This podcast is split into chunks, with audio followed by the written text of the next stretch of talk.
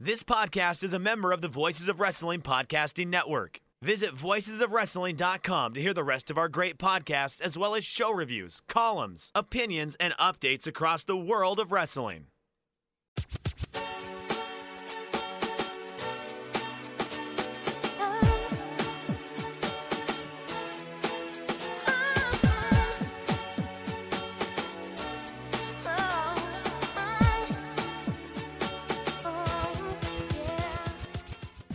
This is Everything Elite, the world's best podcast devoted exclusively to all elite wrestling and the elite extended universe. I'm Aaron, and I'm joined, as always, by my good friend Nate, aka Epitasis. What's up, Nate? What's up? It's me, Nate, aka Epitasis, here on the podcast to talk to Aaron and a third person who will be named shortly. Um, what's up? Did you watch the uh, the lead in to tonight's episode of Dynamite, Aaron? I had it on, but I had to walk the dogs, so I, I didn't catch any part of it. I just know what it was. Okay, say I caught I caught the tail end of it. Um, Uh, well, I mean, I've seen the end of Ready Player One and The Equalizer about 10 times each. So I'm counting on seeing Tag in the future. yeah, I think uh, I have never seen the movie before, so at some point I'm going to watch the whole movie, and I'm I'm going to start on my project to track the Tag Lineal Championship. So I whoever whoever the champion and I is liked it. of Tag at the end of the at the end of the movie, then I'm going to find the next movie that they were in and see who they next touch, and just keep keep tracking the game of Tag. This is my uh, this is the plan for most of the rest of my life until the climate catastrophe. That's pretty much what I've got what I've got in mind. What's up with you? Uh, I saw, I think I was maybe at the barber shop or something one day, and I saw all those actual guys on television, like doing, like it's based on a true story. Oh, yeah. and they were doing press for the movie and i was uh I it was just sad honestly it was a little sad Um, you know, if that were to happen to us, it would obviously be the most exciting thing to ever occur in our lives. oh yeah no i mean i'm i'm happy for them uh if somebody decides to make a movie about three guys doing a podcast about wrestling i think we're probably the best people for that movie Mm. and so i would uh definitely do the today show or whatever as press uh happily All right, who would play you in the Everything Elite movie? um i think fred savage obviously would play me Oh, I see okay. it. You I- had that I, can pretty see quick. it. Yeah. um, what about you? Uh, I don't know. I don't really get told that I look like anyone famous very often. There is one person, but he's canceled, so I'm not going to invoke his name. Wait, I think I wanted Ben Savage, not Fred Savage. Okay. Okay. Well, they're you know they're brothers, so Yeah. the resemblance would be close enough. I think. Yeah, I but I'll take. Ben Savage. Okay, a younger man. Yes. Probably cheaper rate too. Oh, who's Sure. that? Huh? Who's that talking? Oh yeah, sorry. uh, I, we're I also try to be joined, polite. of course, by Mike Spears. Mike, uh, who would play you in the movie about everything elite? Hey y'all, it's your old pal Iron Mike Spears. I'm doing as well as I did last week. Take it as you will. Uh, I actually get a lot of people that think that I resemble someone. Uh, my former boss uh, thought I looked like MSNBC's Chris Hayes, which I felt like was a little bit of an insult because Chris Hayes has a little bit of a chubbier face, and I don't think I have a chubby face. So, well, I was not a big fan of that. Uh, when I was younger, I used to get Rivers Cuomo, but that was back when I had more hair. But I don't want either of those to play me in this. uh, and we know that they're Big- not going yeah. to cast me. So, right, big, biggest. Neither of those guys actors, notably. right, yeah, yeah, So yeah. that we would- don't need actors here. That would yeah. make for a tough. Yeah, yeah. And Rivers Cuomo, in my mind, was behind the death of Elliott Smith. So I don't want any part of that. Who, uh, who's the guy that Lanza says you look like? He says I look like Tom Papa, the marriage Tom ref. Papa.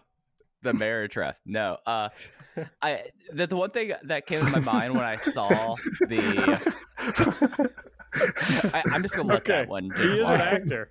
So okay. but he looks nothing like me. How do, Uh, I, I, I'm just the idea of being so familiar with Tom Papa that you could ever bring his name to mind is like you remind me of Tom Papa. Is I know. just a level of uh, northeasternness that I uh, I fear. I, I respect in a way, but I mostly fear.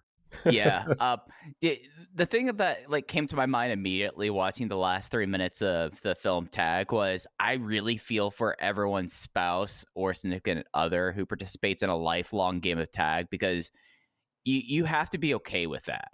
Like you have to be okay with that. Like this is your spouse's thing. Like their thing is going to be that they have to play a game of tag with their childhood friends for the remainder of their life. Like that's just th- th- that's asking a lot in my mind, to be honest. Like Now, now, so I haven't seen, I haven't seen it. And my, they don't all live in the same town, or do they? no, no, Okay. they don't. I, I've read the article that the uh, movie was based off of. Like most of them are in the Pacific Northwest, but some of them are like based out in DC. Okay. So like that's not only like a time commitment and emotional commitment, like getting a flight from like SeaTac out to Dulles to tag someone and then trying to get a flight back immediately so you don't get tagged back. Like e- explaining that to a spouse, like what why you have those plane flights on your credit card bill. Like that's just one of those things. Or like imagine when you're dating them and you're like, all right, because at, at least for me, whenever I, I start seeing someone, that there's the conversation of, oh, what do you do in your spare time? I'm like, well, I do podcasts, and then later it's, oh, they're a wrestling podcast. and One of them is about much, much later. Like, yes, they're they're pro wrestling podcast. well, well, I mean, like the, I I do have a very like That's the right way to play thing. it. Yeah. yeah. no, I, I've talked to Case about this. Like Case has the thing of that, like he has like a poster of Grant Hamada in his living room. So like anyone comes back to his apartment, you see this poster of Grant Hamada. I keep all my wrestling stuff in my office. So it's not necessarily like staged out that way, but just explaining, yeah, no, I do a podcast about the current number two, soon to be number one promotion in the world, and then this Japanese promotion. It's just one of those things. That's not a first date conversation. Yes, I believe in the anime fandoms, they refer to putting all of your wrestling merch in the the one dedicated office room, hiding your power level. I, I love to hide my power level. I mean, y'all have seen photos of my office. My power level is above 9,000. Yeah, no, you're very dangerous to expose uh, someone to your power level right off the bat, for sure. Yeah. I'm lucky to be married, of course, but I also have a Hiroshi Tanahashi keychain, and people see that more than I like realize it's going to happen. Who I like have not told that I watch wrestling, and then I have to explain it, and there's really no way to explain it. You know, Right, especially because it's not like you watch New Japan anymore. right? That's also true. like, well, this is a thing that I used to Yeah. I used to watch a lot. Yeah, I, I at least with like Dragon Gate, I'd be like, well, I'm one of the arguably top five people in the West who understand this one thing and covers it. So it's like the, you get a level of like, I guess, uh, expert to it that it's like that that's like, oh, okay, it's like a thing like this, like the Hiroshi Tanahashi keychain, Aaron. You just have no outs up.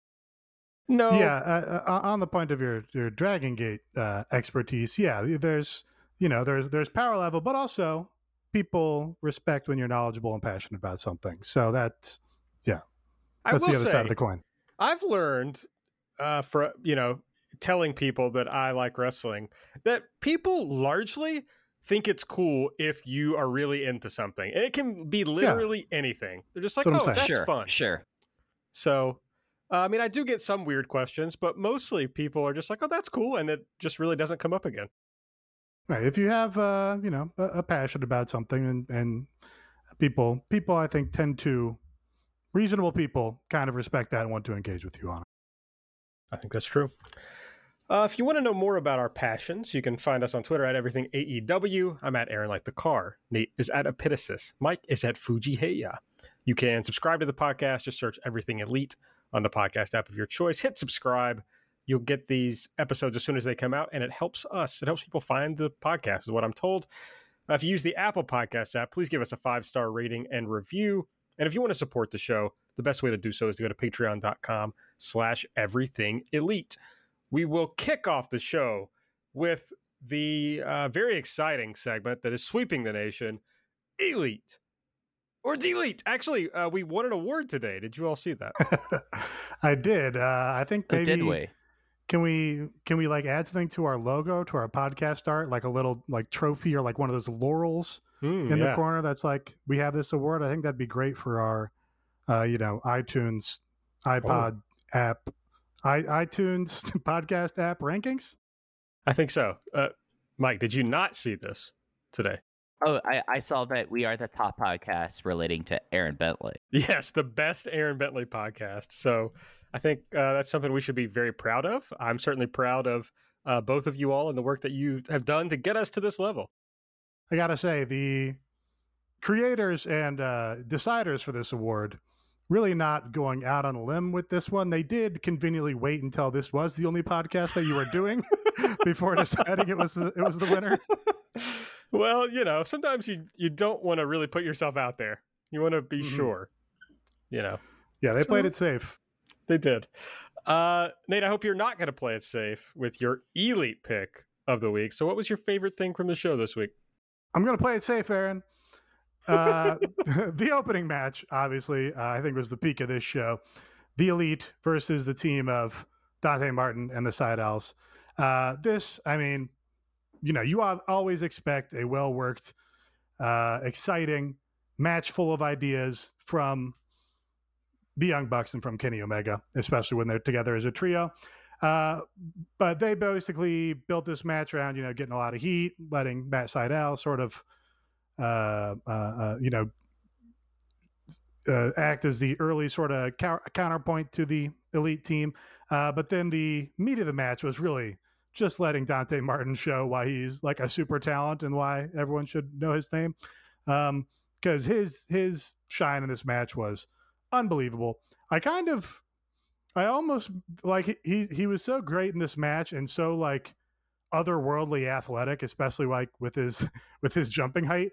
I kind of was like, hmm, I don't know if he should be doing wrestling. Maybe he should be like in the high jump at the Olympics or something. like I don't know, man. This guy, this guy could be, you know, uh, on NBC jumping over things or something.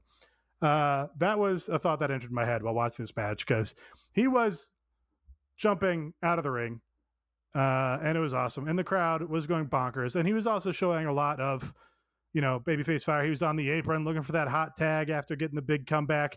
Uh, and was doing a great job of just you know projecting the urgency and like give me the tag i got a chance at this uh, so it was tremendous the elite and, and kenny omega did of course win the match uh, but I, I really this was a great way to kick off the show and i like you know dante's tag partner brother is is out with an injury but they've kind of just in the background done this little thing where it's like oh he's associated with matt sydal now because they had their match.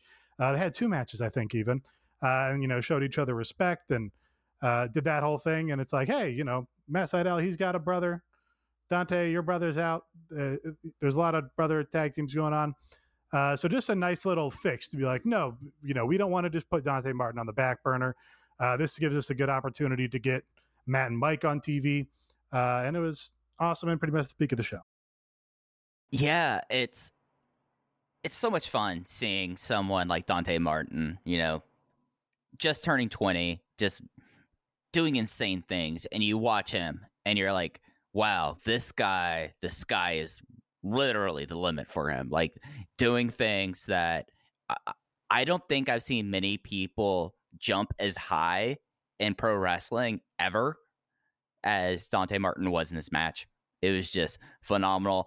Uh, another aspect of the match that I really loved was just how inventive they were about when he was playing the Bayface in Peril and he was like get finding ways to get out of Kenny's moves and just like the the way that they did it, it wasn't just like normal like oh he rolled through. It was like no he like handspringed over or like twisted his body around.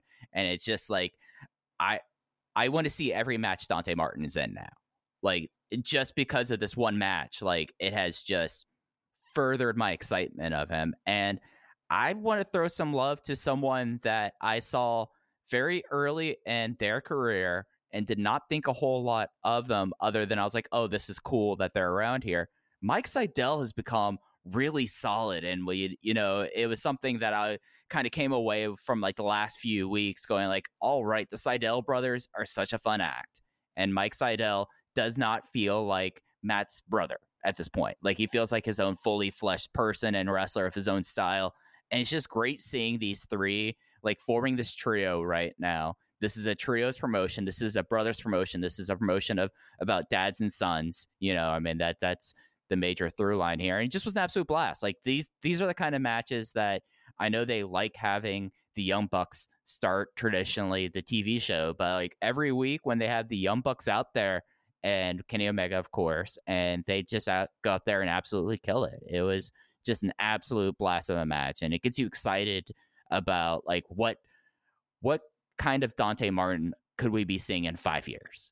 What kind of Dante Martin could we be like looking back if there is no climate catastrophe, Nate, and and go like, wow, like this match here on August 11th, 2021 was the start of something. And it was just really exciting. Yeah, I do. I hope we don't have to wait too long. I kind of, there was kind of like a double edged sword here thing where it's like, okay, now I wonder if they're going to have Dante Martin on TV again for the next three months, or if it's just to be like, oh, well, if I want to see him, I got to go to Warrior Wrestling and see him at Warrior Wrestling now. Uh, but I just want to jump in on the, the your point on the inventiveness of his reversals and stuff. Totally agree. That's like, you know, this is basically Dante Martin, the 20 year old kid, going like even with the world champion Kenny Omega and like having a chance at beating the world champion. But because the reversals and the moves are so fresh and like exciting, uh, you just you you buy it immediately. You don't go, oh, they're giving him too much here. You don't go, you know, not to pick on uh, like Lee Johnson or Alan Angels or anything, but when when you're you know uh, getting in your hope spots and, and giving an even battle to Miro or Kenny Omega or something, if you're just doing like you know your drop kicks and your your kind of basic stuff, then it just feels a little bit more phony. It's like oh now this is this is part of the booking of the match. They're giving him a lot in the booking of the match. When you have Dante Martin in there doing fucking crazy flips and and and all this stuff to get away from Kenny Omega, that just that exits your mind. You're like, holy crap, look at what this kid can do. He's going to pull it off. So it's just a great way with the inventiveness of those moves to make it for feel more, uh, uh, you know, immediate and real and and uh, and exciting that way. I thought the point you made about Dante Martin was uh, interesting. About well, how are they going to handle him going forward? And I think that's going to be something to look at regarding Rampage. What are they going to use Rampage for? Is it going to be an opportunity to get more people like Dante Martin on the screen and get them more TV time? Uh, that's mostly what I'm interested in about Rampage this Friday is seeing what the format of the show is going to be like, who's going to be featured on it. I mean, we're getting, you know, Christian is going to be on it, so we already know that. Uh, I mean, this first show, you know, obviously they're booking a bunch of big matches so that they can uh, get people to watch it. And so that makes sense. So it's really going to be watching it as it goes forward to see what it's going to look like. But a guy like Dante Martin could certainly benefit from an extra hour of television. All right, Mike, your elite pick of this week. I actually, there was a lot match wise on the show that I ended up really enjoying. Like Nate picked, you know, the best match on the night. That we'll get into a match that did not work eventually, but I really, really enjoyed Darby Allin versus Daniel Garcia. I felt like that it was so interesting. Daniel Garcia, it's worth noting, he on Dark had a production library theme, and now it feels like it sounded like he has like a fully produced theme now. I don't know how much read into that, but it just was something like talking about young guys going out there and just having their match, wrestling their style, Daniel Garcia was just like picking apart Darby Allin in this match, and it just was incredibly interesting to watch. It was like taking the first coffin drop right into a choke, and then you have the the nice you, you have your main course of Darby versus Daniel Garcia, but then you have 2.0 and Sting at ringside, and the post match with those two as well. Just really fun stuff, and it's it, I think one of the cooler things about the about where AEW is at right now is the fact that they can pick up someone like Daniel Garcia, someone like Wheeler Yuta, and it's like the idea of oh, and, and it comes up on TV. Oh, uh, Daniel Garcia had this crazy weekend that he went through, and now he's on national TV, and they acknowledge it, and it feels like it's a product of current times. It feels like it's it represents what's going on in the overall wrestling landscape. Whereas a lot of promotions, and this is not just about WWE here, but a lot of promotions stay in their lane, they live in their own world, but it feels like AEW at times inhabits the world and it pulls in things like this. And I thought Daniel Garcia was awesome. If he's not signed now, he should be. And I thought that it was one of those interesting things about like when we were talking about like Darby's TNT title reign, about how Darby kind of got out of matches by being more creative by the skin of his teeth, by like fluking as a way that we've described it. But in this match, it felt like like Darby still had like the cards up his sleeves. Like, yes, he is someone who has an amateur background, so he was able to compete with Daniel Garcia there, but Daniel Garcia had the edge there. But then when it came out to pull out the uh, big guns, you got the uh, flipping stunner and then a coffin drop, and it was just a tight little TV match. And it was something that, given a lot of the segments on the show that kind of like the matches were kind of like spur interspersed here, it was nice to have like this sort of match second up right after the absolute banger that was the Elite versus the Sydals and Dante Martin. Yeah, I enjoyed the match. I I'm curious to hear what Aaron thinks about it because I was wondering if this played into what uh, what he's complained about in the past with how Darby matches can be laid out sometimes. Uh, but in terms of just like the moment to moment parts of the match, uh, you know, I've barely seen Daniel Garcia, so his stuff is fresh to me. You know, it's not like one of these guys I've seen a million times where I know all their shit and I know, uh, you know, how they're going from one spot to the next or whatever. Um, and you know, he, he, he, they both these guys. I mean, Darby better than almost anybody in the business puts attention to the details on his on these little things of his selling. Uh, and Daniel Garcia uh, uh seems to be pretty good at that as well.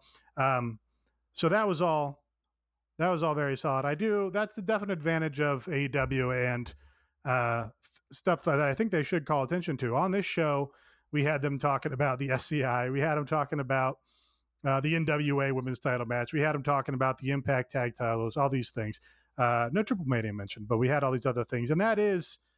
I think that's a great sort of uh, thing for them to project. Is like this is all elite wrestling. This is we're supposed to have the elite of the whole world here. It's basically it's like uh, you know, an all star league for all of wrestling. So it's like your New Japan guys come here, your DDT guys come here, your TJPW women come here, uh, and that's just a great thing I think for the whole brand and just for keeping the show exciting that they do those sort of things. So uh, that's also a good way just to establish Daniel Garcia right off the bat here. Um, so yeah, that was that was where I came away on it. It's quickly going to be a very stark contrast between AEW and WWE, especially with what we've learned about apparently the the new road they plan to take with not signing indie guys anymore and trying to build up projects uh, from from the ground floor as they used to do, and they definitely, as Mike was talking about earlier, live in their own little world. It's it's its own uh, contained universe. They want to be uh, Marvel, right? And then you are going to see AEW that wants to just be the center of the wrestling world, but part of the wrestling world.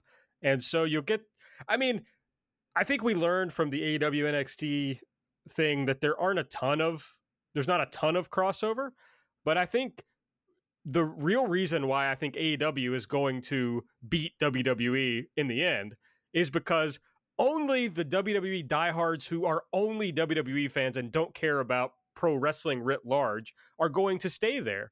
Everyone else is going to come to this center of the universe, to this thing that acknowledges everything and exists within it, because you can have everything in AEW, not just Vince McMahon's vin- uh, vision of wrestling.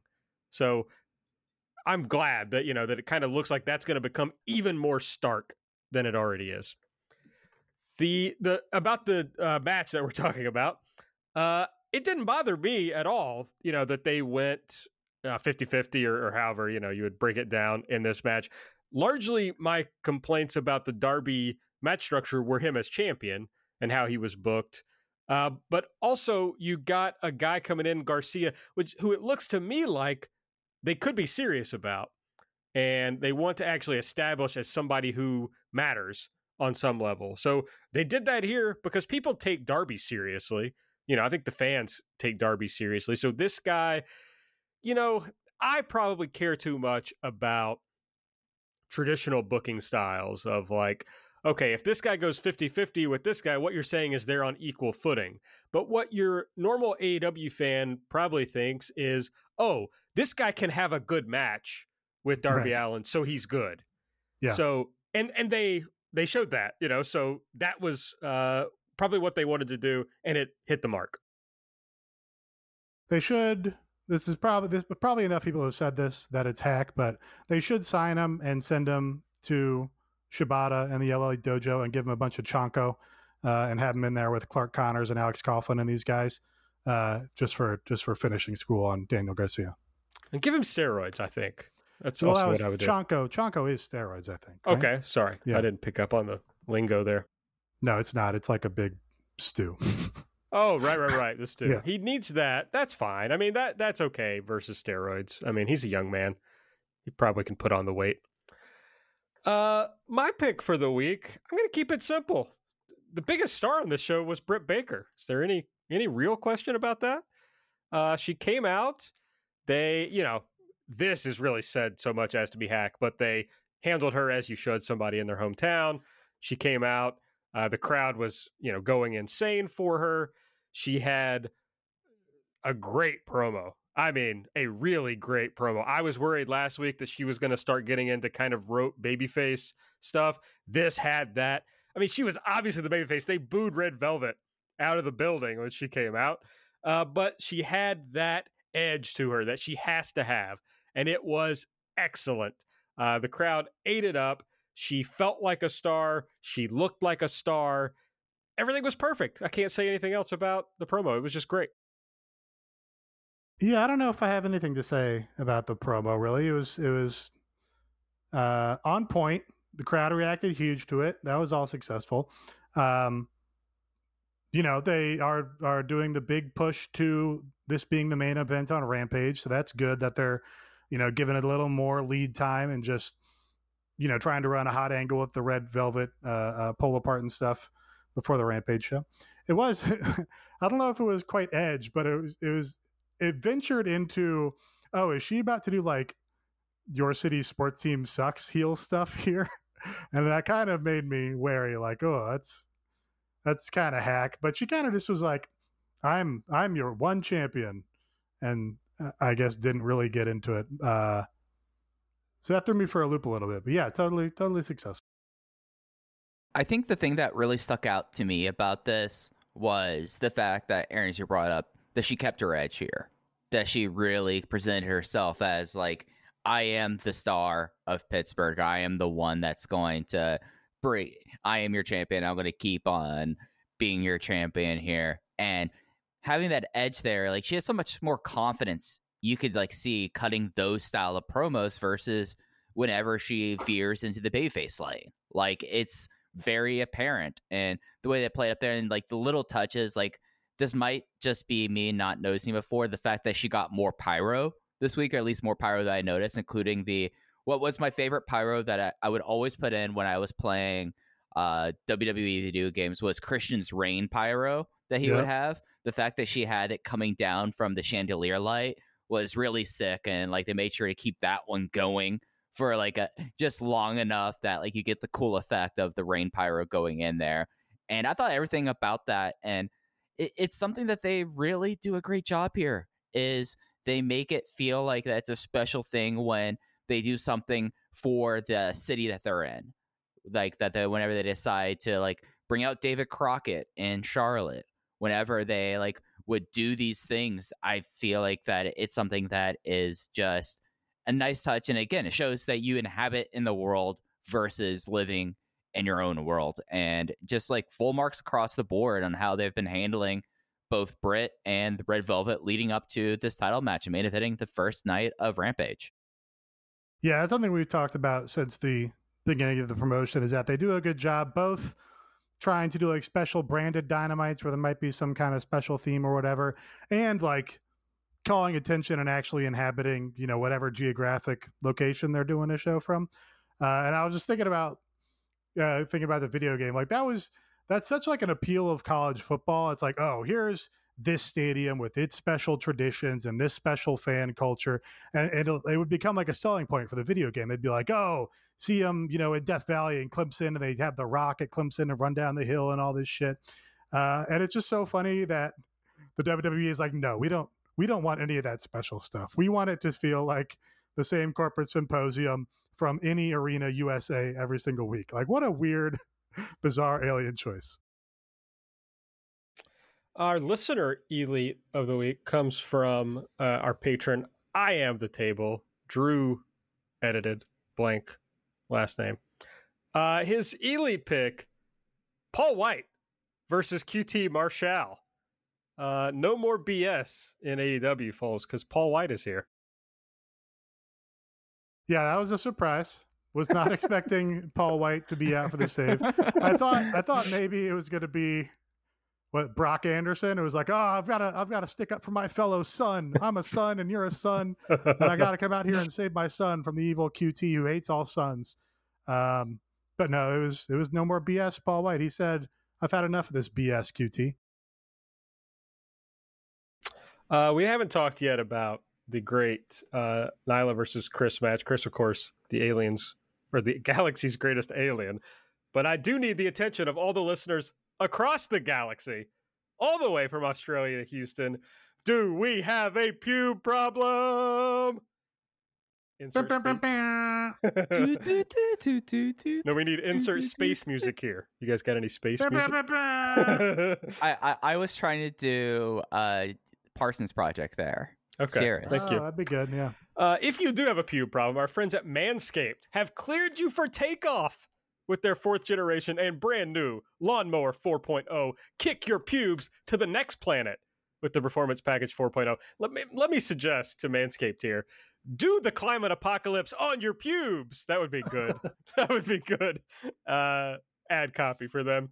Uh, yeah, manscaped.com. Get your rocket ready by going to manscaped.com. 20% off, free shipping with the code this is. Uh, if you want an out of world experience, you got to get the Performance Package 4.0 for Manscaped. It's taken off not only in the US, but in Canada, the UK, across Europe, Australia, South Africa, and Singapore. That's a lot of places. Uh, they got the Lawnmower 4.0. You guys know all about that. It's uh, the newest lawnmower. It will guide you on a journey to trim your body, balls, butt, and even Uranus. Did Dave Meltzer write this? uh, yeah, we all know about the the Lawnmower 4.0. It rocks. Uh, it also has the LED spotlight you can turn on and off. We get the weed whacker, the little astronaut to chop your worst weeds up top in your nose and ear. Somebody had a lot of fun writing this ad copy. Uh, we also have the crop preserver, the ball deodorant, and the crop reviver you can use, you know, at the end of a long day to help your little planets be on their A game. And Manscaped even throws in two free gifts the Manscaped boxers and the shed travel bag. So abort hairy balls and Buzz Lightyear that Woody with Manscaped. Uh, you get 20% off free shipping with the code this is at manscaped.com. That's 20% off and free shipping with the code this is at manscaped.com. Your dick and balls need some help. For a clean Trinity and beyond, your space balls will thank you. wow. Yeah. All right. Let's talk let's talk about what we did not like from this week's episode. Honestly, I was in the uh this weekend I went I met uh my friend's new girlfriend and, Yeah. and sat da- sat down and uh at the we were sitting outside at the at this bar. Uh and the first thing she said to me was she complimented me on my beard. I'm like, "Oh, thank you. I, I actually I just I just trimmed it before I came because it was kind of out of control and I was like, "Oh, I'm meeting a new person." Uh and my friend says, "Oh, is that Manscaped?" uh, I had to be like, "No, well, no, you're not really supposed to use the Manscaped on your face. I mean, you could, but it's you know dedicated for for trimming your your your, your pubes and stuff. So it's not.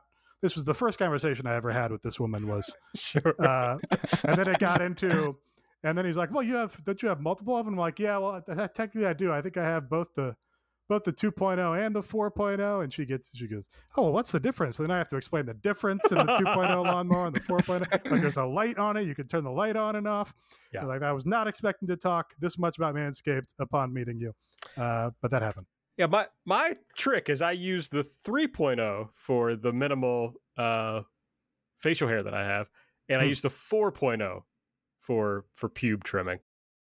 there you go yeah i mean it's you know you, you keep them separate you got a bonus it certainly works That's right. That's right. Uh, okay. We'll talk about the bad stuff. Honestly, I kind of uh, the show had bad vibes for me, which I'm sure we'll get into at, at some point. Uh, but not a lot of bad stuff on the show. I didn't think so. I'm interested to hear what you all thought were the worst things on the show. Nate, you first. Yeah, no, I pretty much agree with that assessment. I think they kind of just took away everything I was excited for on this show. So it's like we've been on a good streak lately. A, a, a dynamite being like, yes, it's Wednesday. There's a big dynamite. I'm going to get excited. I'm going to watch it and then talk about it. Uh, but this was like, well, you know, you had all the heels winning and getting heat here. That you took away the fun Dan Lambert thing that was supposed to be on this show. So it kind of just like you they announced like the Christian match for the pay per view, which is like kind of a disappointment. So like even though there wasn't a lot of individually poor segments, it was not a show that like heightened my hype and heightened my excitement about the uh, the promotion. It it basically decreased, uh, you know, how I felt about getting excited about things, uh, just because you know it's uh, just the accumulation of all those little things, but. Uh, also accumulating across this show, and this is another thing where they do this all the time. Uh, and some weeks it bothers you, and some weeks it didn't.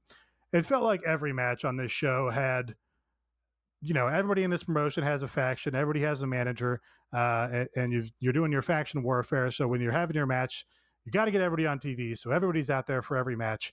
And then because all your matches are face versus heel, you have your heel faction out there. So the heel people at ringside, they have to get involved and they have to do distractions. Uh, and it is kind of played out with those themes over and over and over again throughout the show. Uh, I mean, you know, it, honestly, the first match because you were having the elite go up against a, you know, a, a team that's not pushed, a team that's basically you know uh, focused around pushing a young up and com- coming kid and Dante Martin. They didn't have to, you know, rely on the the Cutler and Nakazawa stuff that they typically would, but certainly they were still there and and and, playing an element the Darby versus Daniel match, you had 2.0 out there and they were doing distractions. And then you had to have Sting get involved with them to set up the tag match. So you got, you know, more overbooking on that. The Orange Cassidy six man with Matt Hardy and Private Party just had a ton of shit with people around the ring because the Hardy family office has 15 people in it. So you've got Jack Evans leading directly into the finish, doing a distraction on the apron.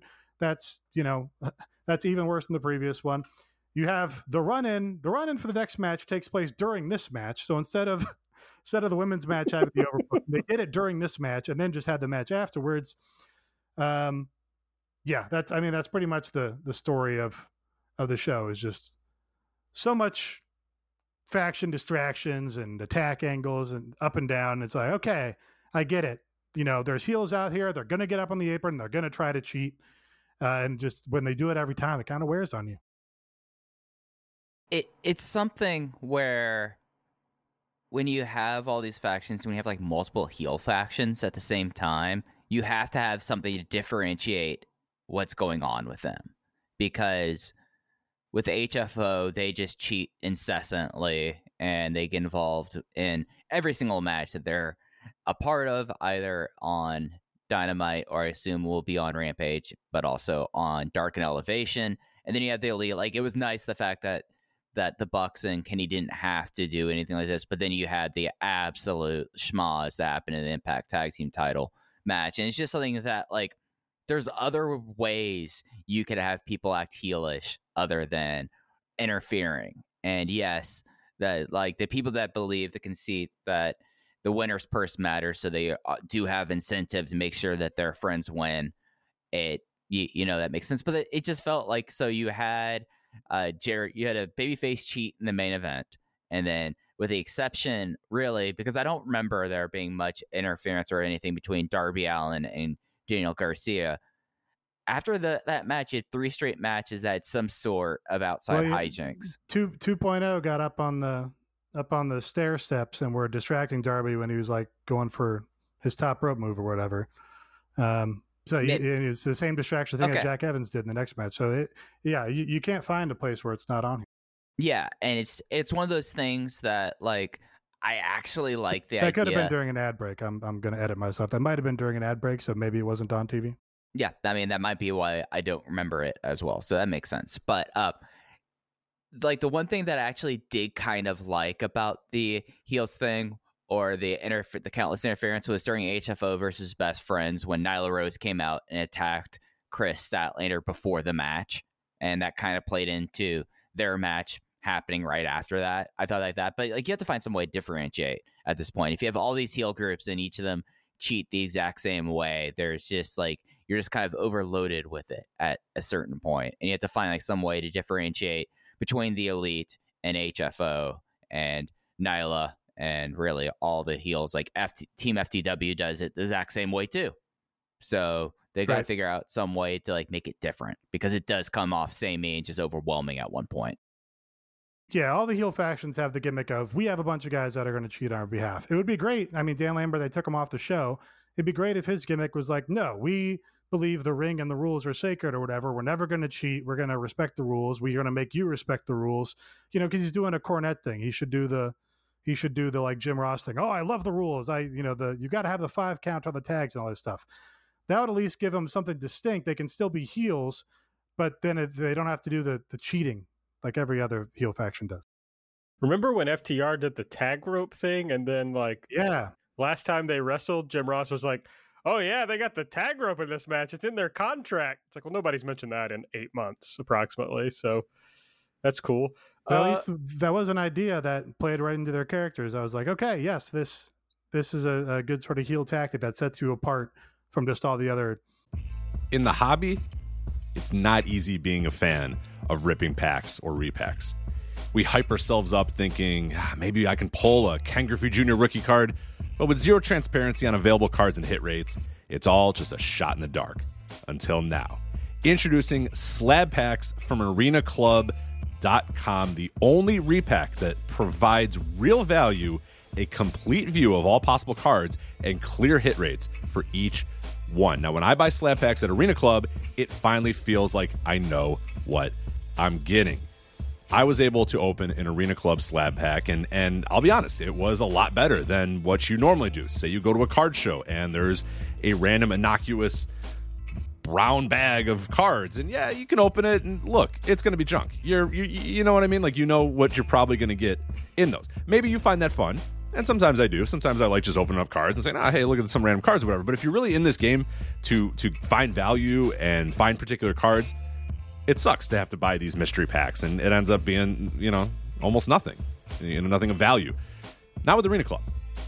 You can display again of all available cards hit rates grading so you know that when you're opening up the slab pack you are going to get something valuable. You are getting something good and arena club in addition to having those great slab packs we just talked about is also a marketplace for card collecting buying trading selling displaying all that sort of stuff but those Arena Club slab packs, man, they are revolutionizing the repack game with transparency. After your pulls are revealed, they'll immediately be placed in your vault for safekeeping or trading and selling, and you can have them officially graded by Arena Club as well. So again, uh, sending these things off, it's going to be officially graded by Arena Club, and the Arena Club grading process is accurate, fast, and transparent with full grade rationale provided and explanation of how your card was scored. So whether you're buying, selling, trading, or displaying, Arena Club is the card collecting platform that you have to check out. So right now, I've got a special offer here for Voices of Wrestling Network listeners.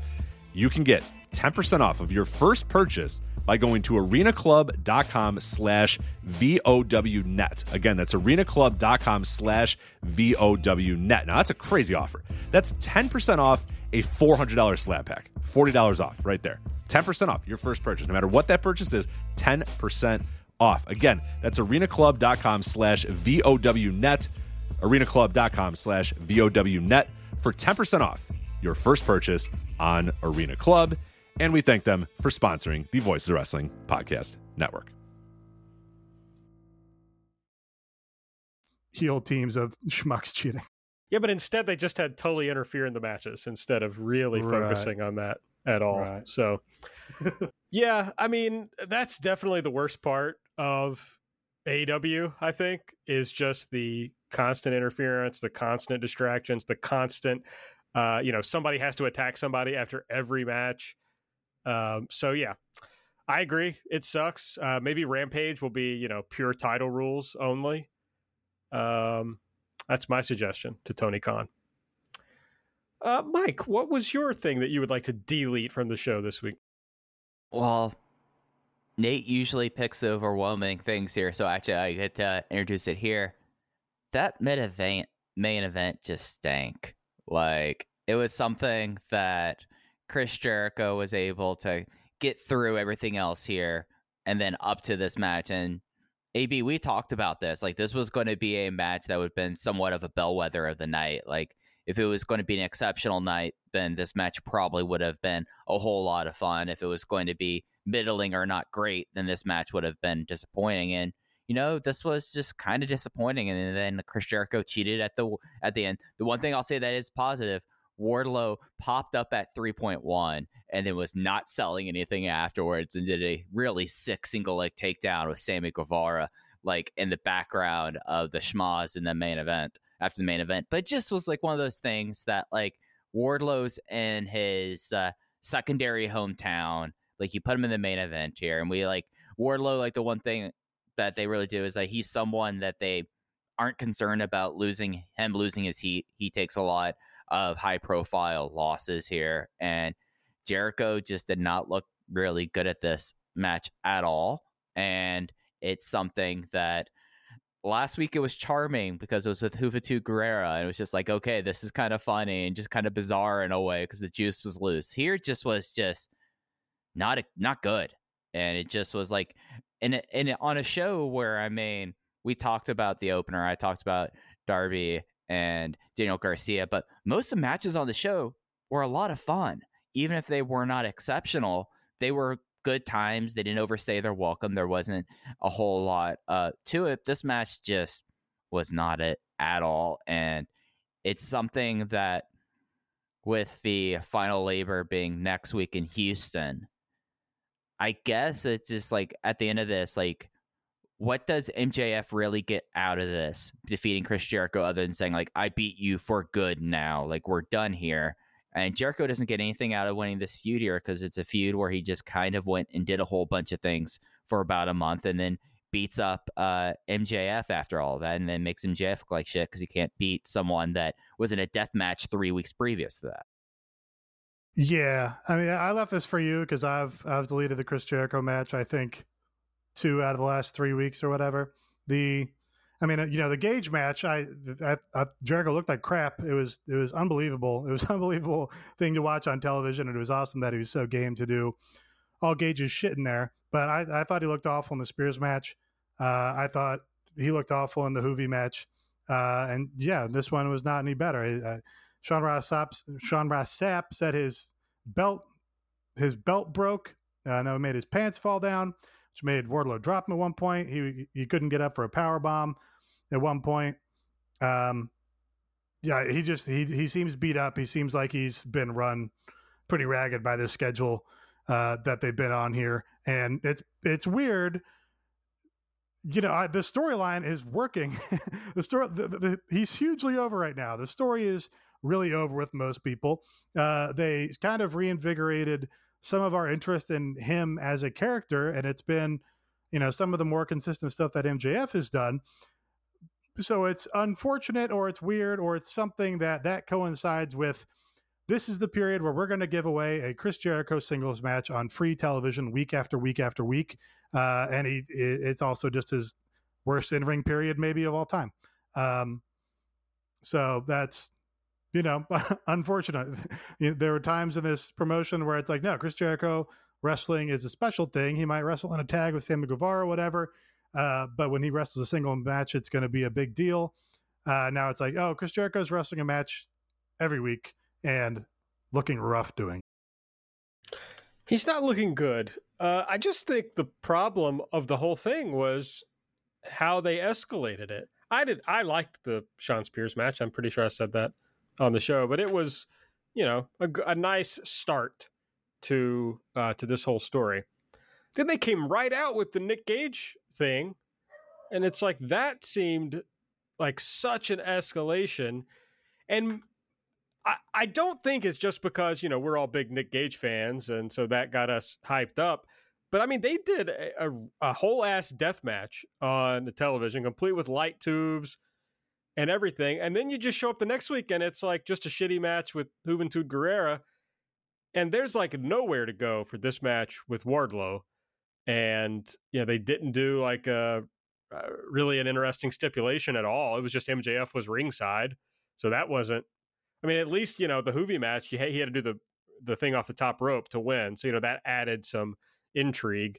But there was just nothing to this one at all. And as you were talking about, Mike, um, I did say on light, you know, that this was kind of the match that would decide whether this could be a great show versus a good show, and it so it obviously failed in that in that regard, and ended up just being a, a pretty good show that uh, I probably won't remember much off of the show in a good way uh, at all going forward.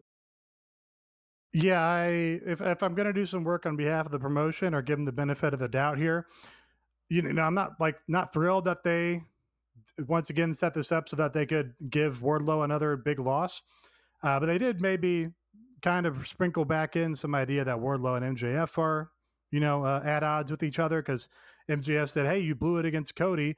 Nice continuity callback. You better go and get the job done against Jericho. He again fails. So maybe this maybe this is finally building to the Wardlow and MJF uh, blow up. Um, yeah, I mean that could be a good next program for MJF. Uh, I, I, don't know if they have the time or runway to elevate Wardlow to the next level like I think they should, but uh, th- there's an idea. Yeah, you could also retcon these losses into Wardlow just saying, "Ah, fuck, I hated MJF anyway," so I didn't really care. you know? and it's like, okay, all right, well, let's move on from that. So, yeah, I'm not, I'm not really worried about Wardlow. I just, I well, I'm worried from the in the sense that he could get forgotten about and left behind because of all the new people who have come in since him. Uh, so that's my only real concern. I, I'm not like I don't think they're burying him or like wasting him or whatever. I think it's a fine escalation of the character. I'm just worried that they're never going to take him to that top level where I think he could be because there's so much talent in the company. Yeah, and I guess even them putting him as the last labor is, is they think should be an endorsement of him. Like, yeah, we, we put him through hell, but even you know facing Wardlow is even a bigger deal than a death match with Nick Gage. You know that's that's uh I think a, a solid idea. I don't know if it landed with the crowd or you know with the audience, but I, I understand the intent if that was the intent. Okay, my turn. Here's my promise to the listeners. I'm not going to endlessly go on about how much I hate Christian every week from now to all out. I don't want to do that. I don't think it's particularly compelling because I think most people agree with me that Christian is not very interesting. Uh, at least I don't know most of the people that I talk to. So maybe it's just a self-selected group. So I don't want to go on about that. But let me say this: I'm, I'm obviously deleting the whole Christian thing, but it's for this reason. You have now set up. You have taken away the hottest match you have, which is Kenny Omega versus Hangman, and the hottest story you have, which is Hangman becoming AEW champion. And you've replaced that with a title match at your biggest pay per view where there is zero doubt about who's going to win the match. He is a dead challenger. They're going to either have him beat Kenny for the Impact title to, you know, to create some interest that way, or, uh, you know, I figure they'll do a bunch of uh, interference and shit like they always do to set up a everybody's barred from ringside match and it's just him versus uh omega and you know omega's had to cheat to win every match of his of his reign. So but either way regardless i just cannot be convinced they are going to put the world title on christian cage i, I just don't think that's happening i don't think anybody yeah. in the crowd's going to buy it the crowd booed when they said that was the title match for All Out and started chanting for CM Punk. That's bad. the AEW crowd goes along with whatever AEW feeds them, and they rejected this. So that's my concern. I'm going to stop bitching about Christian, but the the where they're going here, the pathway here is obviously uh, a failure. Yeah, so the the match is a is a disappointment. Um, is uh, uh, do I want to call it a huge disappointment? I don't think I want to call it a huge disappointment. I guess because I I've already pre disappointed myself, kind of expecting this would happen. Uh, it's a significant disappointment that this is the pay per view match, um, especially attending the pay per view. Um, you know, uh, and probably selling a lot of tickets with to people that thought they were getting Omega versus Page. Um, the segment was was kind of a total success because uh, they kind of uh, made chicken salad out of chicken shit. Is that what Stone Cold says? Because like you like you said, th- this is not what the crowd wants. The crowd wanted Hangman. You could tell from the moment that Christian came out, like the reaction he gets compared to Hangman is fractional. He gets like maybe half the reaction that Hangman gets, maybe maybe two fifths the reaction that Hangman gets. Um, so when that was announced to the crowd, because presumably they hadn't heard it on the broadcast, yeah, they booed because I mean Christian's got to be like a distant, distant third at best, and you know I, I wouldn't think that he's, you know, there's going to be plenty of other guys that guys would want to see go up against Omega. Uh, so yeah, they booed. They did a huge chant for CM Punk. They want Punk or they want Hangman. Uh, so Christian is totally violating their expectations as they want to get. Um, shit, who was it? I think it was Trevor Dame on Twitter was talking about basically Christian's run in this promotion so far. And I was like, yeah, he started off as an overhyped surprise because that was the era uh, where everything was an overpromise from AEW and Tony Khan. Uh, and then ever since then has just been a guy who's been put in situations where he's a disappointment as compared to what the crowd wants. Uh, from that from that initial surprise um, to this now, it's like, no, you're not the guy we want so we're going to boo you. But he did turn it around. He he threw whatever weird hometown Pittsburgh pop. Not that it's his hometown, his local reference Pittsburgh pop, uh, and then the weird wrench thrown in there of also I'm challenging for the Impact title before the title match. Uh, was was like so weird and unexpected that I just had to be like, oh, okay, now now I have some question as to where they're going and what's happening. Uh, and the crowd seemed into that match, I guess, because they get to see the match on Rampage in Pittsburgh. So they they found a way out of this this hole or this corner that they painted themselves into by booking this disappointing pay per view match, and managed to get a successful segment on television with the crowd uh, out of it, and a title match that it seems like people are looking forward to and anticipating for Rampage out of it. Uh, but yeah, I, am still I'm still going to be down when the pay per view comes around, and I'm sitting in my seat going, okay, I guess we see Christian challenge and lose now. It's and you know a disappointment. Yeah. And here is my kind of big problem with this. So the now arena is completely sold out. So there was no risk at losing tickets for it. But this is one of the four shows a year that you know I try not to get too much into the money and like that now on the show and like ratings and like that eh, that much but this is one of the few shows a year that the majority of the revenue from it for them comes from pay-per-view buys because the pay-per-view ad split. Having christian in a world title match after you built up hangman uh, with the looming specters of both CM Punk and Bryan Danielson, with how the remainder of the promotion is at this point. Kind of the weakest thing you could present to someone who's going to be paying $50 in the United States or $20 through FITE.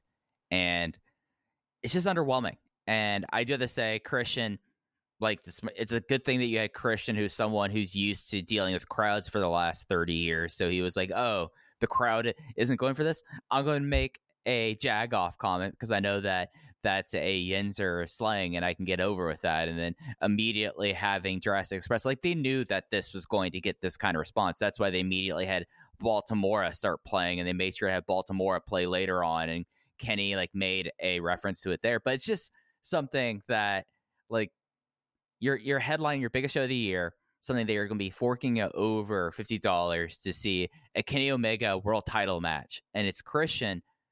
Would be would not be surprised that there are certain people that are like, you know what?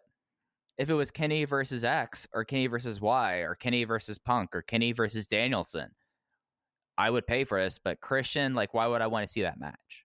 And I feel like that that's a misstep. And yeah, it's going to be something where there's a lot more other things that we put on the show, and like the whole idea about Punk in his hometown having his first match in seven years is a appetizing thing for a lot of uh, consumers. But it, you know, I mean, it's not putting your best foot forward when you're going to be asking people to be making a what what for some people could be a significant financial investment. And I think that that's a I think that that's a mistake. Yeah, it's just weird. And you know, I already saw people saying like, "Oh, the impact thing is a twist. And so they're going to get out of the all out match and still give us something better than this. Don't do that to yourself, folks. You are getting Christian versus Kenny Omega for the world title at all out. Just accept it. Accept it. But my thing about it is, I don't know. Why not have Christian earn it in like a, if you're to do it, like in a, a, a way that is more no, fuck it. There's no way to make this exciting. Never mind. It's Christian. The the only saving grace is if I mean CM Punk has to be on this show. He has to be on this show. It is a, a failure of epic proportions if the main event of this show is Kenny Omega versus Christian and CM Punk does not appear, does not wrestle on this show. It is an insane move on Tony Khan's part. I wonder if if they do CM Punk versus Darby, it would be funny if they then followed that with Christian versus Omega. It would it would that'd be like a Jericho versus Triple H situation. You have to Punk has to be the main event. Omega is winning the title match. Yeah, I think Punk does have to main event. Punk has to, and you know you can do a tag match or something like I, I think to make it a little more. I don't know, add a little more action uh, to it. I mean, Punk is coming off of a seven year layoff. You might want to give him uh, something to help him out. Sounds like he's been uh, looking very healthy on the set of heels, Aaron. That's what I've heard. I heard that he uh, worked out before working out with people, so that that's like when you know you tell your buddy you're going to start going to the gym with them, but you like go to the gym yourself a few weeks before, you know, so you don't embarrass yourself. That's the same thing, actually. Now that I think about it, it's just the same thing. It's not even. A, it's not even an analogy. yeah, I think. Uh, uh, I don't know if this is a reference to anything, but I there. I think there is a. The metaphor would be like, you clean your house before the cleaning people come to clean your house. right. Yeah. But I don't know. I don't know anybody who actually has cleaning people, so I don't know if that's really a thing. Oh, it's a thing. But it, is, sure. but it is something I've heard before. So yeah. Listener delete, uh, Marky Versace, a new patron. Let me tell you, folks, you sign up for this Patreon and you give us a, an elite or delete pick, I will pick you if uh, in your first month, no doubt about it. Marky Versace, delete, and this is just Nate red meat right here. Alex Abrahantes and his dumb red gloves. Yeah, this seems like a very smart patron. Um, a, a, credit to our, our community here that we've that we've fostered at Everything Elite in the Discord. Um, yeah, I was happy. Pac shut him down. It, Pac was like, "No, actually, I don't. I I don't know if I speak Spanish or not, but I don't need you to translate this for me." Uh, I hope that was the the first seed planted to Alex Abrahantes going away from this group. Speaking of gloves, in the world of sports, the offseason is a time to relax and regroup after a hard fought season. But our friends at MyBookie give you the choice to decide when your season begins and ends. Uh, have no fear that some sports are over because you can bet on hundreds of games and leagues from around the world. Uh, also, keep in mind that you know college football starts pretty soon. Uh, you start getting your futures picks in on college football. Uh, you can use pregame props or bet the game live to shift the odds in your favor and always come out on top. And not only does MyBookie host exclusive sports betting contests you can't find with any other book, but the bonuses are insane. So if you use our promo code ELITE, you will receive up to $1,000 in bonus money when you make your first deposit. That's a thousand bucks in extra cash when you make your first deposit with MyBookie using the promo code ELITE. Uh, you can bet anything, anytime, anywhere with MyBookie. All right, let's run through the rest of the show from tonight. Uh, of course, they started out with this MJF promo with Wardlow talking about how, you know, even if you beat Wardlow, I'm still going to beat you, Jericho. And as Nate pointed out, MJF threw out there, uh, oh, you're going to beat him like you beat Cody in the cage. You better get the job done. Then we had the opening trios match with Kenny Omega and the Young Bucks defeating Matt and Mike Sydal and Dante Martin. Omega pinned Martin after a uh, combo move, the BTEV trigger. Uh, and then this was the point where Christian came out and they announced this match. And we also found out that uh, Jurassic Express will take on the Young Bucks next week on Dynamite. We got a Malakai Black pre-tape. He said a lot of evil, spooky things. The the line that I picked out was Cody is lonely because he surrounds himself with people. I am lonely because I choose to be. I thought this was a good Malakai Black promo. I actually that I'm starting to turn the corner on Malakai Black. The uh, line that that that he said that I really enjoyed was he said that folks were arguing with God, and I was like, all right, like this is what where we're going with this. I I'm down with it. You know, like they've done. Uh, he's really kind of become a little bit more understated. He's become a little bit less weird. It's not like the horse comments that he was making before. Like this is like Malakai Black, you know, given the last two weeks, I uh, just a huge win, and you know, my mind is starting to change about it. Yeah, as far as spooky promos, this was uh, pretty tolerable, and they, they had some nice continuity with the horse promo, where now we have an explanation for why he took one boot because Cody was half retired. He's got one boot in the grave, uh, and Malakai Black's going to you know finish the job of putting him down or something. Uh, so yeah, I thought it was uh, surprisingly tolerable. We had a Miro pre-tape. He says his next opponent is going to be Fuego del Sol, who will get an AEW contract if he beats Miro. Uh, he also says he was cleansed with pain, and so will Fuego del Sol be.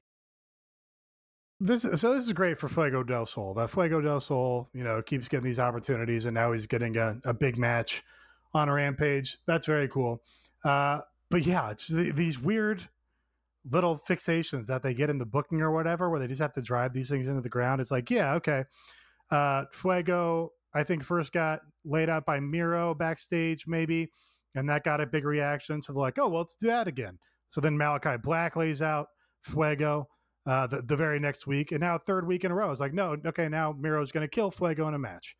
Um, and it's the same thing with like 2.0, Daniel Garcia. We're not in this promotion three weeks ago, and now they're on every show. now 2.0 has a huge match with Sting.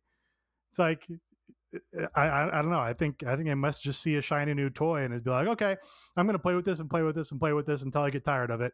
Uh, then I'm going to put it on the back burner for five months.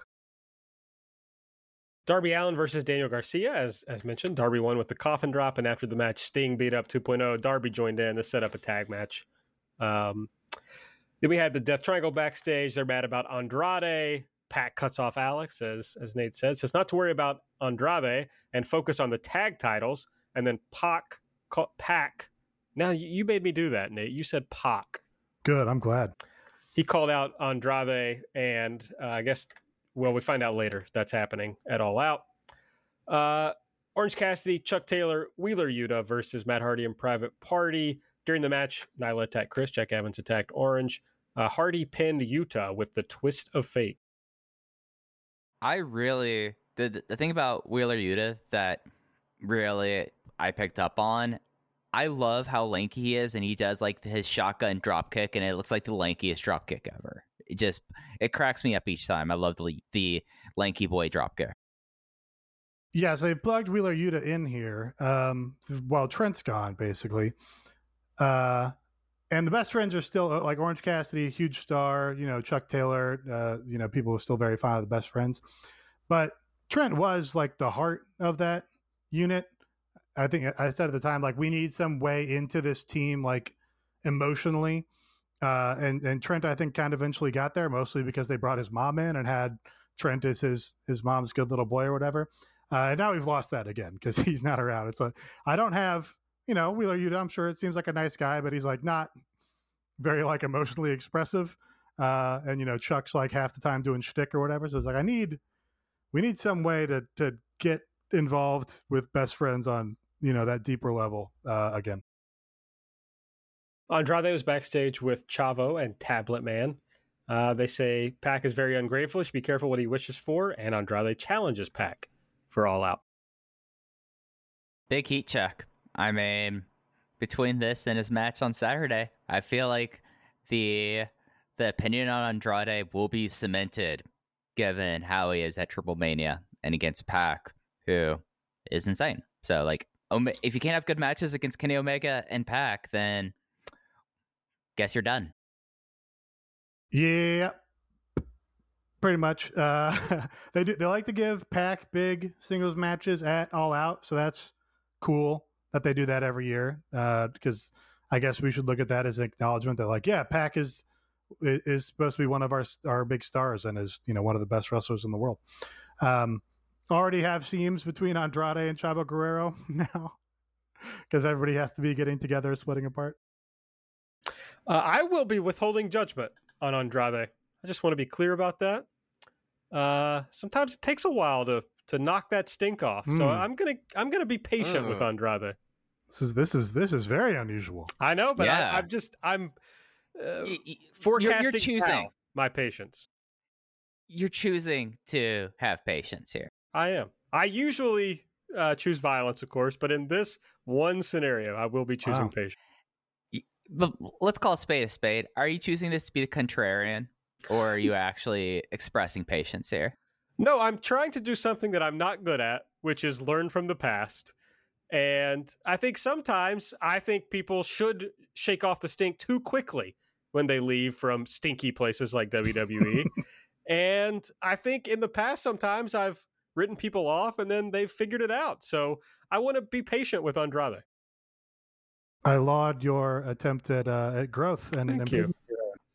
Also, I just I like Andrade. I'm rooting for him to be good. So I'm giving myself a, a little blanket, a security blanket, if he's bad in these two matches. We got a Santana and Ortiz pre-tape where they said they're coming for blood over and over and over. Uh, so they've finally figured out a way to uh, heat up this this little feud here. I think this will be a fun match when they do it. Yeah, and they are going to show that clip of Cash Wheeler each week, and I'm just going to squirm because sure. I'm a wuss. But yeah, I do. I do not uh, really have an expectation that the match will be significantly better the second time around. The, I, the, I think they've gotten all the blood from this stone that they can. Well, they had to redo it. I mean, you know, the with him yeah. gushing like I mean it's natural. But I'm just glad that they found something out of they got something out of FTR with this, you know, promo sure. wise. So if they can find a way to uh, take this and put it into their future programs, then everyone will be better off for it. Yeah. I mean, I, I guess I, I, so I think I said the exact opposite this week than I did last week. Uh, so I do, eh, you know, I think the match will be better because we won't have a big injury in the middle of it. Uh, and they should also do it in Queens, and Santana Ortiz should go over. Uh, but yeah, in terms of my personal investment in the story of this feud and everything, uh, no, they're they're not getting any more out of me. Like I I understand what it is, and I'm ready to to get to the end of it. We had Nyla Rose versus Kris Statlander. I was pretty uh, concerned about this match. Uh, Kris won with the Area 451, but it totally uh, worked. I thought they went very quickly, but that was good. It was all big bumps, and Kris got a clean win. I was uh, pretty impressed with Kris. I, I was struck during this match thinking about when I saw Kris wrestle, I think a tag match maybe in Hoffman Estates.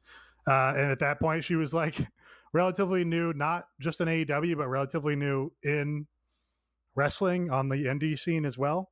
Uh, and now you see her here, and you don't you don't get any of that feeling that like, oh, she's you know she's green or she's new to this or you know she's not ready to have the bright lights and cameras on her at this point. It's like no, she's a regular television performer, uh, and she went out and got big reactions uh, and got a, a, big win with a clean pin. Uh, and and that was, it's been a very positive uh, success seeing her sort of ascend here. Sick 450 or Area 451, Aaron.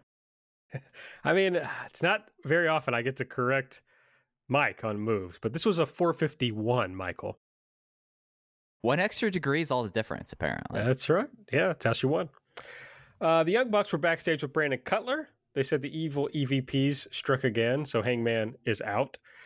Uh, and they said now they're going to beat Jurassic Express, and it's going to be easy as a layup. Nick goes in to shoot a layup, but Luchasaurus blocks it, and Jungle Boy dunks on him. Uh, Nick yells that that was a foul. Uh, Brandon Cutler helpfully points out that it was actually all ball. This was very, you know, it's like, oh, these guys, you can tell that they've had a weekly comedic vlog series for, you know, however many years it's been at this point. Because uh, it's like, oh, they did a great little backstage pre-tape promo last week, and now they do sort of a comedic inversion of that to set up their babyface challengers. What a great little vlog booking they did here. Very cute.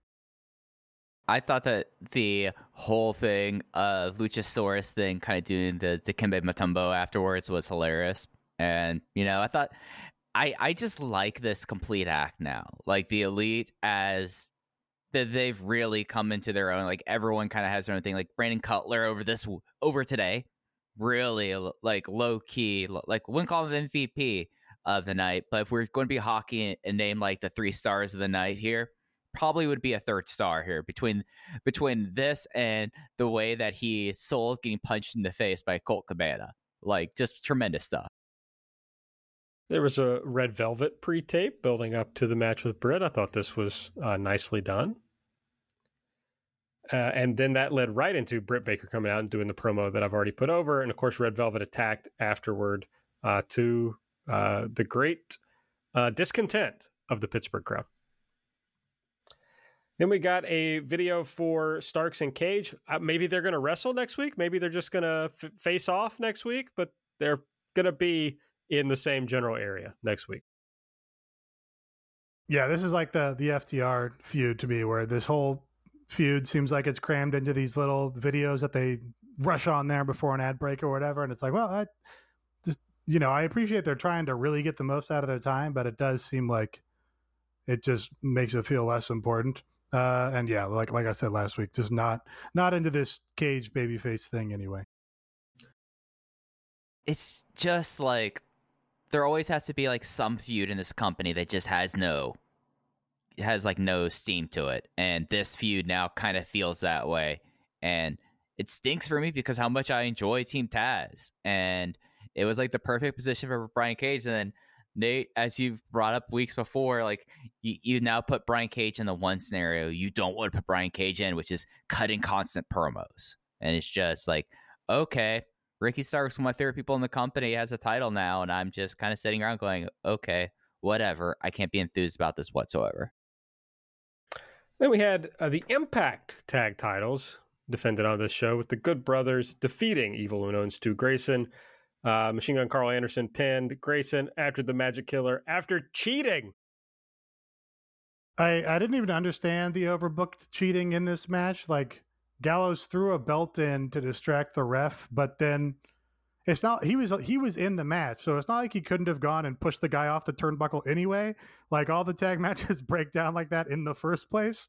So it's like why does he need to distract the ref to hit his opponent and break up the did not understand it. Uh, just just felt like more confusing outside distraction interference stuff. But yeah, this is what I'm. You know, this I think would have been the spot to do like a big sort of uplifting win for the crowd, where it's kind of been a down, getting heat uh, evening. Otherwise, I I was hoping that the Dark Order would win, and and they lost.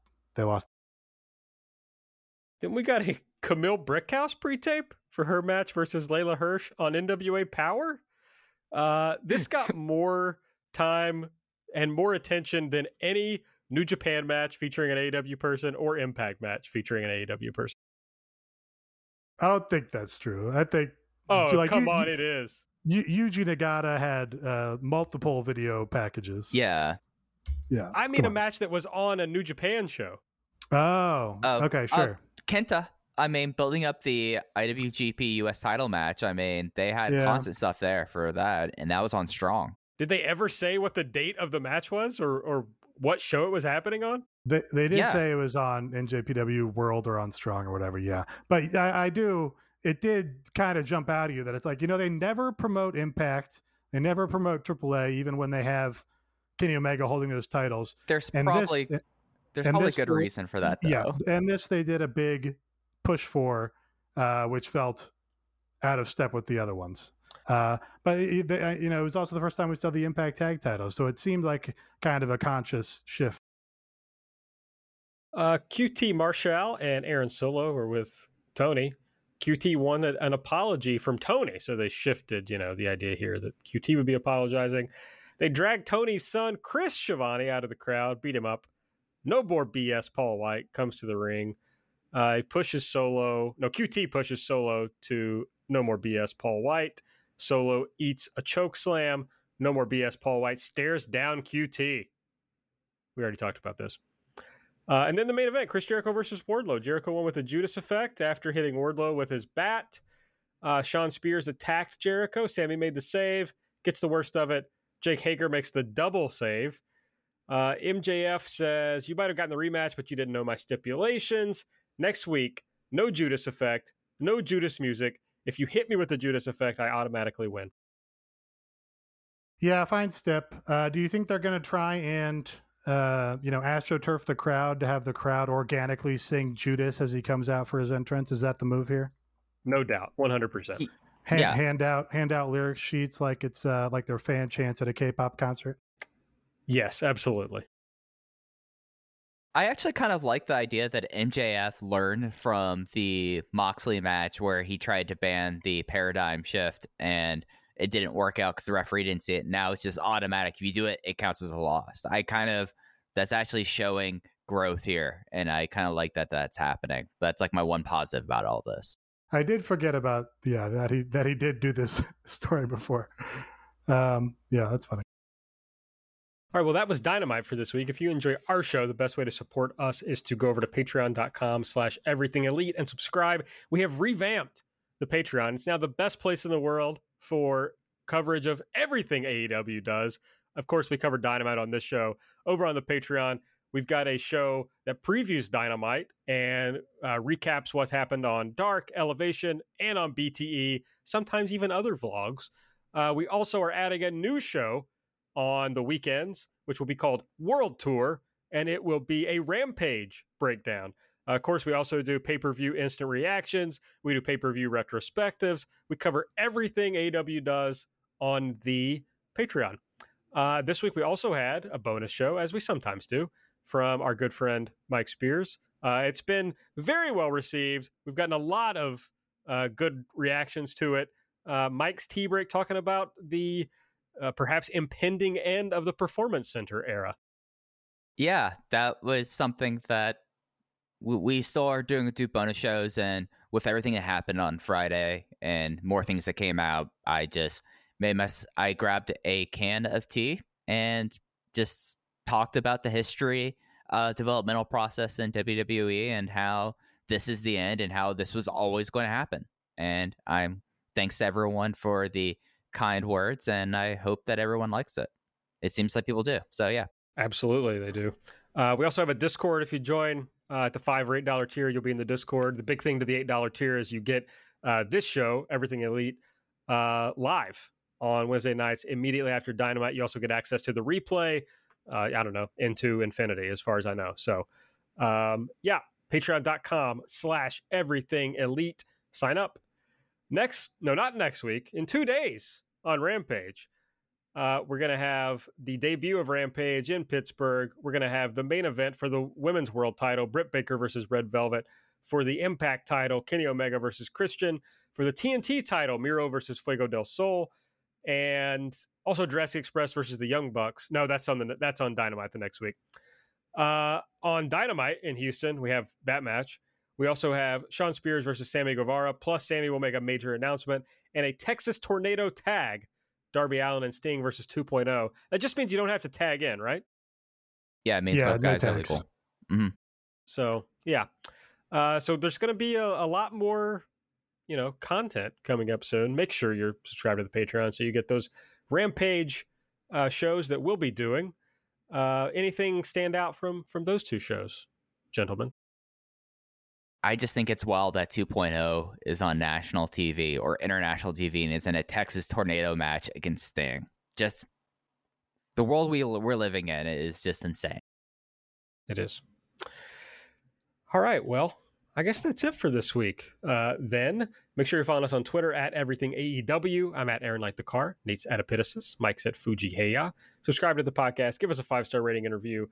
If you want to support the show, the best ways to do so are to go to patreon.com slash everything elite and subscribe. Use the promo code this is at manscaped.com for 20% off plus free shipping, or use the promo code elite at mybookie.ag to get up to $1,000 in bonus money when you make your first deposit. For Mike, for Nate, I'm Aaron. We'll see you next week.